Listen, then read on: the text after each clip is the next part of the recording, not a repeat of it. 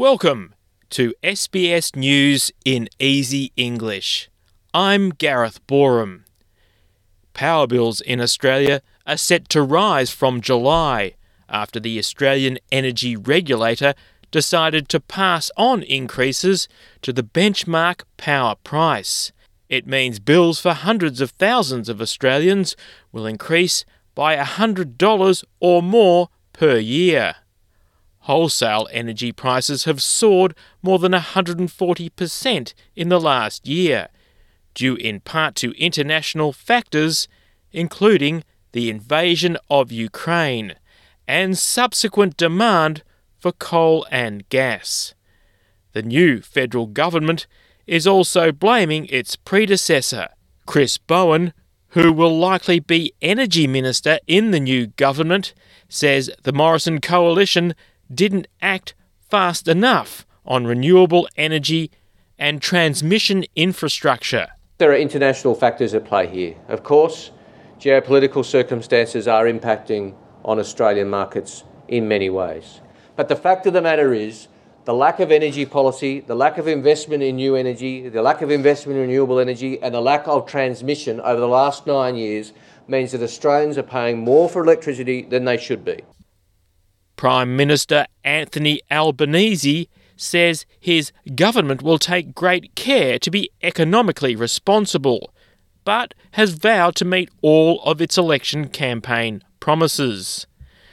After meeting with the Reserve Bank, Treasurer Jim Chalmers admitted rising interest rates will have an impact on economic growth.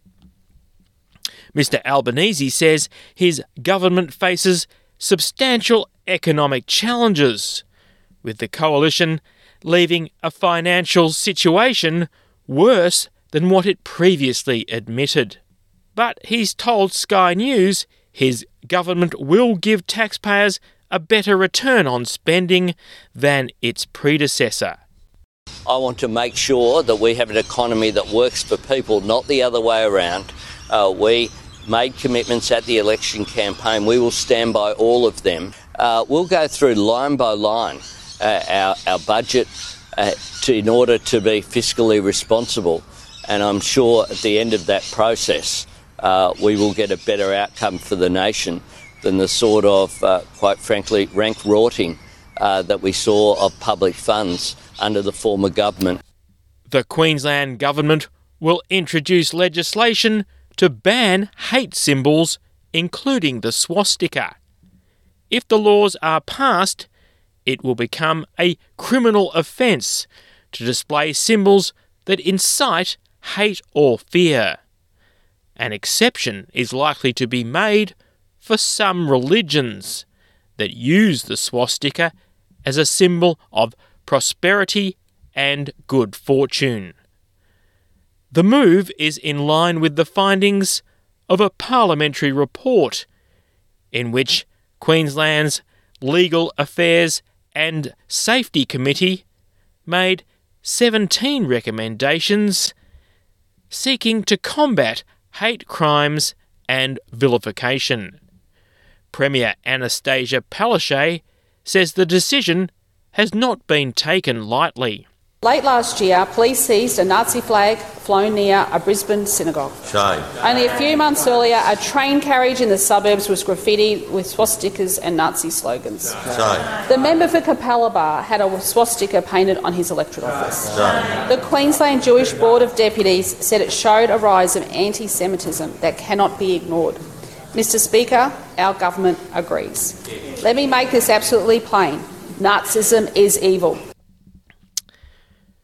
Victoria introduced a similar bill to ban hate symbols, with the New South Wales government expected to follow suit.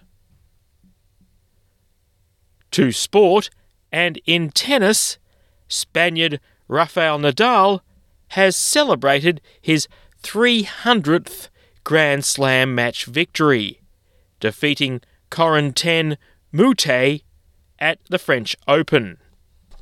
Nadal won in straight sets, booking his spot in the third round. The fifth seed who turns 36 next week, had been in trouble with rib and foot problems in the lead up to the event. Only one Australian remains in the singles draw.